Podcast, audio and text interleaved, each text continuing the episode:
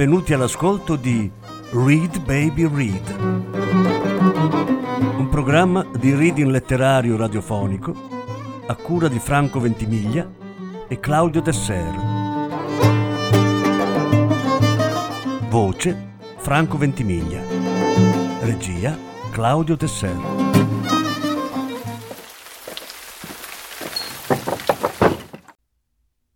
Oscar Wilde Due racconti. Quarta parte. Alcuni giorni dopo, Virginia e il suo cavaliere ricciuto uscirono a cavalcare per i prati di Brockley, dove la piccola, nel saltare una siepe, si strappò il vestito e tornando verso casa decise di salire dalle scale di servizio per non essere vista. Mentre superava di corsa la sala degli arazzi, la cui porta era aperta, sembrò di vedere qualcuno all'interno e pensando che fosse la domestica di sua madre, che a volte vi portava il lavoro, si affacciò per chiederle di rammendarle il vestito. Con sua grande sorpresa, però, vi trovò niente meno che il fantasma di Canterville.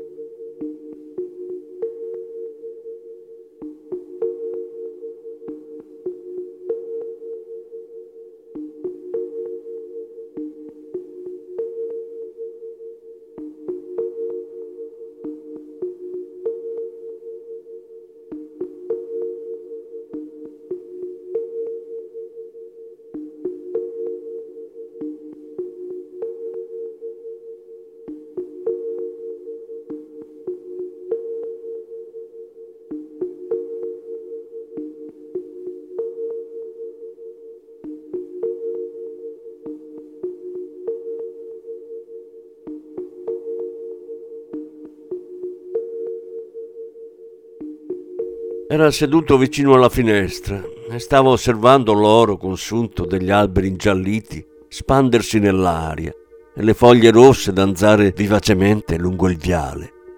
Aveva la testa appoggiata a una mano e pareva estremamente afflitto.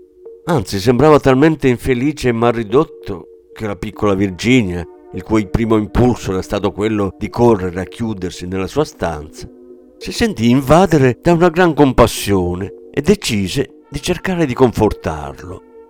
E il suo passo era così leggero e così profonda la malinconia del fantasma che questi non si accorse della sua presenza finché non la udì parlare. Mi dispiace molto per lei, ma domani i miei fratelli torneranno a Eton e allora, se si comporterà bene, nessuno le darà fastidio. È assurdo chiedermi di comportarmi bene, rispose lui guardando stupito la bella ragazzina che aveva avuto l'audacia di parlargli. Davvero assurdo. Non posso fare a meno di sferragliare le mie catene, gemere attraverso i buchi delle serrature e andare in giro di notte, se è questo che intendi dire. È la mia unica ragione di esistere. Non è affatto una buona ragione. E lei sa benissimo che è stato molto malvagio. Il primo giorno che siamo arrivati, la signora Amni ci ha detto che ha ucciso sua moglie. Beh, lo ammetto, disse il fantasma stizzito, ma era una faccenda prettamente familiare, non riguardava nessun altro. È male uccidere, disse Virginia, che a volte aveva una dolce gravità puritana, ereditata da qualche vecchio antenato del New England.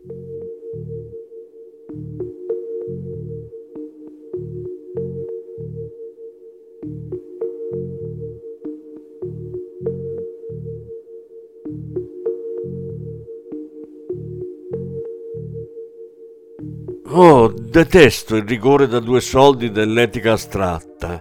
Mia moglie era davvero insignificante. Non mi namidava mai le gorgiere come piaceva a me e, e non capiva niente di cucina. Ebbene, c'era questo daino che aveva ucciso nei boschi di Agli, un esemplare magnifico. E sai come me l'ha fatto servire in tavola? Beh, non importa. Ormai è passato tanto tempo. Comunque i suoi fratelli non sono stati per niente carini a farmi morire di fame, anche se l'avevo uccisa io. Morire di fame? Oh, signor fantasma, eh, volevo dire signor Simon, ha fame? Ho un panino nella borsa, le andrebbe? No, grazie, ormai non mangio più nulla, ma sei gentile a chiedermelo. Sei molto più simpatica del resto della tua orribile, villana, volgare, disonesta famiglia. Basta, gridò Virginia pestando un piede. È lei che è villano, orribile e volgare. Quanto a disonestà, so benissimo che ha rubato i colori della mia scatola di pittura per cercare di dipingere quella ridicola macchia di sangue in biblioteca. Prima mi ha preso tutti i rossi, compreso il vermiglio, tanto che non potevo più dipingere i tramonti. Poi ha preso il verde smeraldo e il giallo cromo. E alla fine sono rimasta con l'indaco e il bianco di Cina. E ho potuto fare paesaggi solo al chiaro di luna, che sono sempre deprimenti da guardare e tutt'altro che facili da dipingere. Non ho mai fatto la spia, sebbene fossi molto seccata. E tutta questa storia fosse assai ridicola. Insomma, chi ha mai sentito parlare di sangue verde smeraldo? Beh, in verità, disse il fantasma umilmente, cosa potevo fare? È molto difficile trovare del sangue vero oggigiorno. Dato che è stato tuo fratello a cominciare con tutto il suo detergente perfetto, non vedevo perché non dovessi prendere i tuoi colori. In quanto al colore, è solo una questione di gusti. I Canterville hanno sangue blu, per esempio, il più blu d'Inghilterra. Ma so che voi americani non badate a questo genere di cose.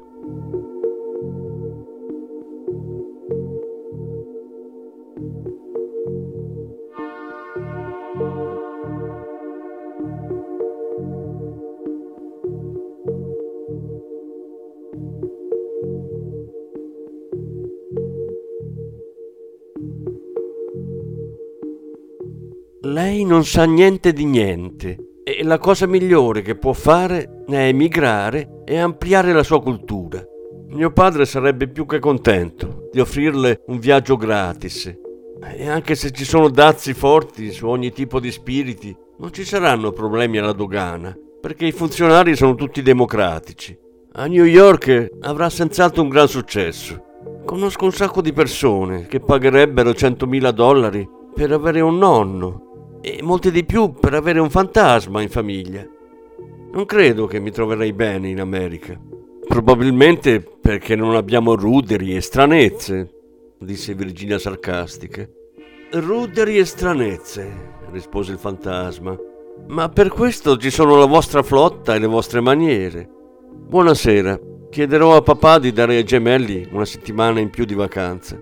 Ti prego, non andartene, Virginia, gridò lui. Sono così solo e triste. Non so davvero cosa fare. Vorrei dormire ma non posso. Che assurdità. Deve solo andare a letto e spegnere la candela. A volte è molto difficile stare svegli, specialmente in chiesa, ma dormire non lo è affatto. Anche i neonati ne sono capaci. E non è che siano molto intelligenti.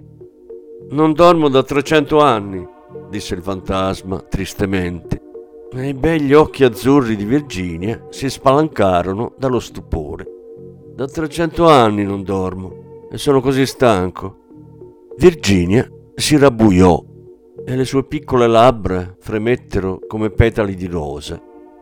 Si avvicinò e inginocchiatasi al suo fianco guardò quel volto vecchio e avvizzito. Povero, povero fantasma, mormorò. Non ha un posto dove dormire? Lontano, oltre la pineta, rispose lui con voce bassa e sognante. C'è un piccolo giardino. L'erba cresce alta e rigogliosa. Ci sono le grandi stelle bianche della cicute e l'usignolo canta tutta la notte. Tutta la notte canta, sotto lo sguardo della fredda luna di cristallo, e l'albero del tasso distende le sue enormi braccia sui dormienti. Gli occhi di Virginia si velarono di lacrime e la piccola si nascose il volto tra le mani. Sta parlando del giardino della morte, sussurrò. Sì, la morte. La morte deve essere così bella. giacere sul soffice terreno bruno, con l'erba che ti ondeggia leggera sopra la testa, e ascoltare il silenzio, non avere un passato, non avere un futuro, dimenticare il tempo, perdonare la vita, essere in pace. Tu puoi aiutarmi, puoi aprire per me i portali della casa della morte, perché l'amore ti accompagna. E l'amore è più forte della morte. Virginia tremò, un brivido freddo le attraversò il corpo e per alcun istante ci fu silenzio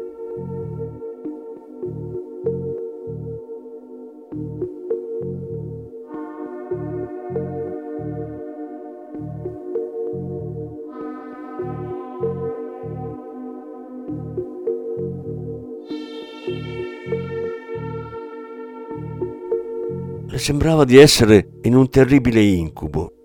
Poi il fantasma riprese a parlare e la sua voce era come il sospiro del vento. Hai mai letto la vecchia profezia che c'è sulla finestra della biblioteca? Oh, spesso, esclamò la piccola, alzando lo sguardo. La conosco benissimo. È scritta in strani caratteri neri ed è difficile da leggere. Sono solo sei versi. Quando una ragazza dai capelli d'oro strapperà una preghiera dalle labbra del peccatore, quando lo sterile mandorlo rifiorirà e una fanciulla verserà le sue lacrime, allora tornerà la quiete nella dimora e la pace regnerà su Canterville.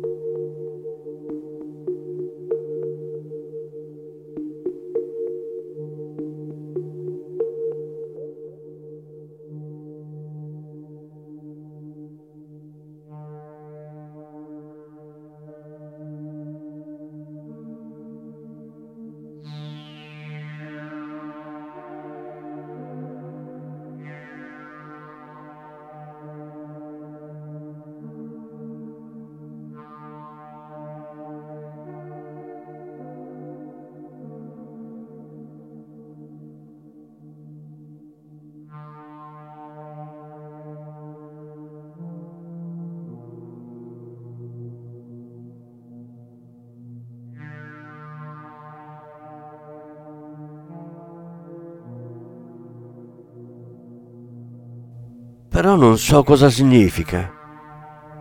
Significa, disse il fantasma tristemente, che devi piangere insieme a me per i miei peccati, perché io non ho lacrime, e pregare insieme a me per la mia anima, perché io non ho fede. Poi, se sarai sempre stata dolce, buona e gentile, l'angelo della morte avrà pietà di me.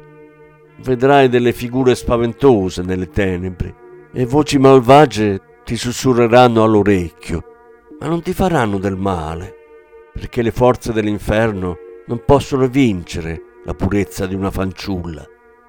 Virginia non rispose e il fantasma si torse le mani dalla disperazione mentre guardava la china testa dorata della piccola.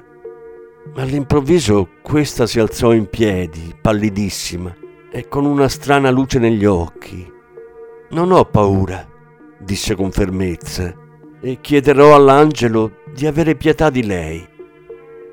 Lui si alzò con un debole grido di gioia e prendendogli una mano si inchinò con una grazia d'altri tempi e gliela baciò. Le sue dita erano fredde come ghiaccio e le labbra ardenti come fuoco, ma Virginia non vacillò mentre veniva condotta attraverso la sala oscura sugli arazzi verde sbiadito erano ricamati dei piccoli cacciatori che suonavano i loro corni ornati di nappe e le facevano cenno con le piccole mani di tornare indietro. Torna indietro, piccola Virginia, gridavano. Torna indietro. Ma il fantasma le stringeva saldamente la mano e lei chiuse gli occhi per non vedere. Orribili animali con code di lucertola e occhi sporgenti la guardavano dal camino scolpito, mormorando. Attenta, attenta, piccola Virginia, potremmo non vederti mai più. Ma il fantasma scivolò via più veloce e Virginia non li ascoltò. Quando arrivarono in fondo alla sala, il fantasma si fermò e borbottò alcune parole che lei non riuscì a capire. aprì gli occhi e vide la parete svanire lentamente come nebbia e si ritrovò davanti una grossa caverna. Un vento gelido li sferzava e Virginia sentì qualcosa tirarle il vestito. Presto, presto, gridò il fantasma, o sarà troppo tardi. E un attimo dopo il rivestimento di legno della parete si chiuse dietro di loro e la sala degli arazzi rimase vuota.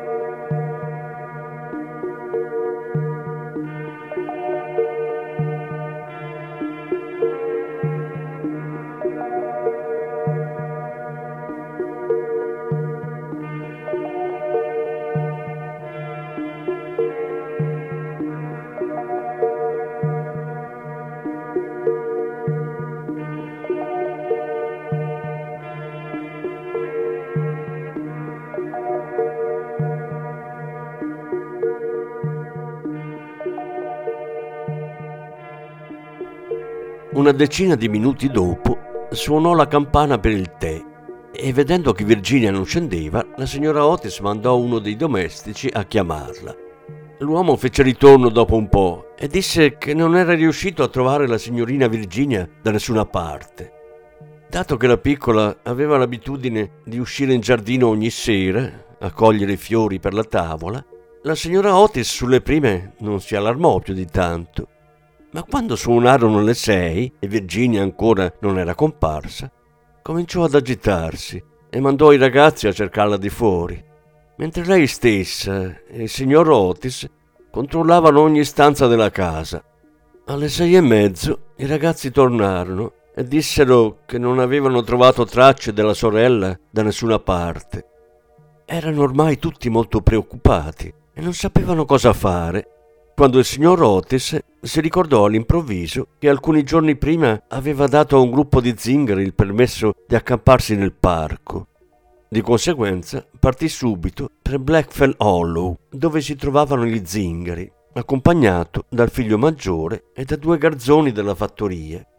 Il piccolo duca di Cheshire, letteralmente fuori di sé dall'angoscia, l'implorò disperatamente di poter venire ma il signor Otis non glielo permise, temendo che ci sarebbero stati tafferugli.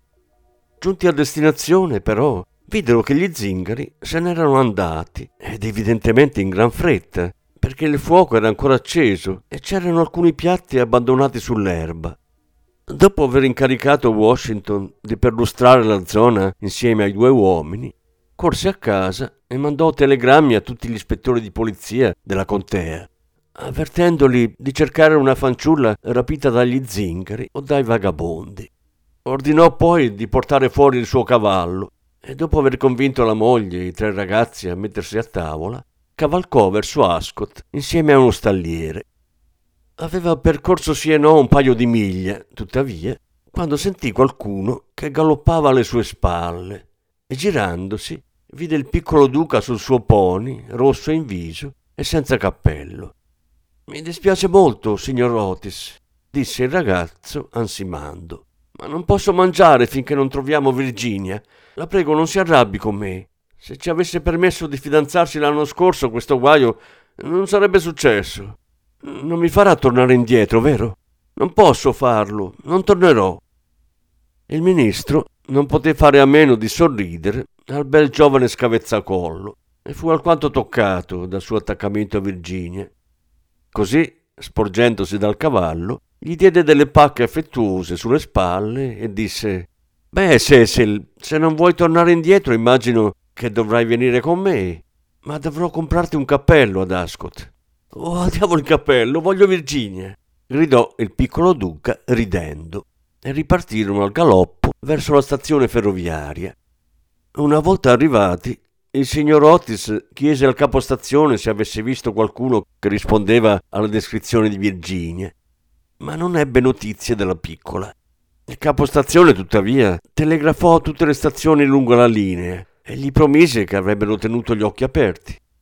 Dopo aver comprato un cappello per il piccolo duca in una merceria che stava per chiudere proprio in quel momento, il signor Otis partì alla volta di Bexley un villaggio distante circa quattro miglia, che aveva saputo essere un famoso ritrovo di zingari, dato che nelle vicinanze c'era un ampio terreno libero.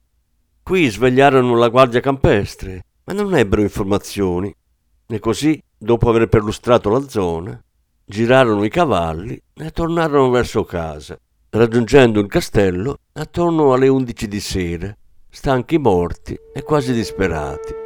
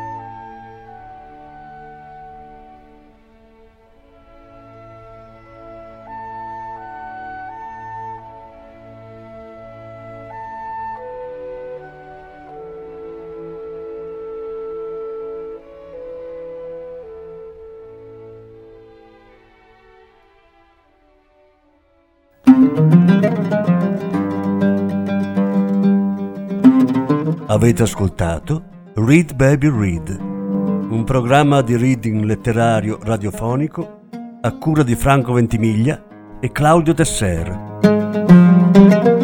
Grazie per l'ascolto, alla prossima settimana. La successiva parte sarà trasmessa la prossima settimana. Thank you.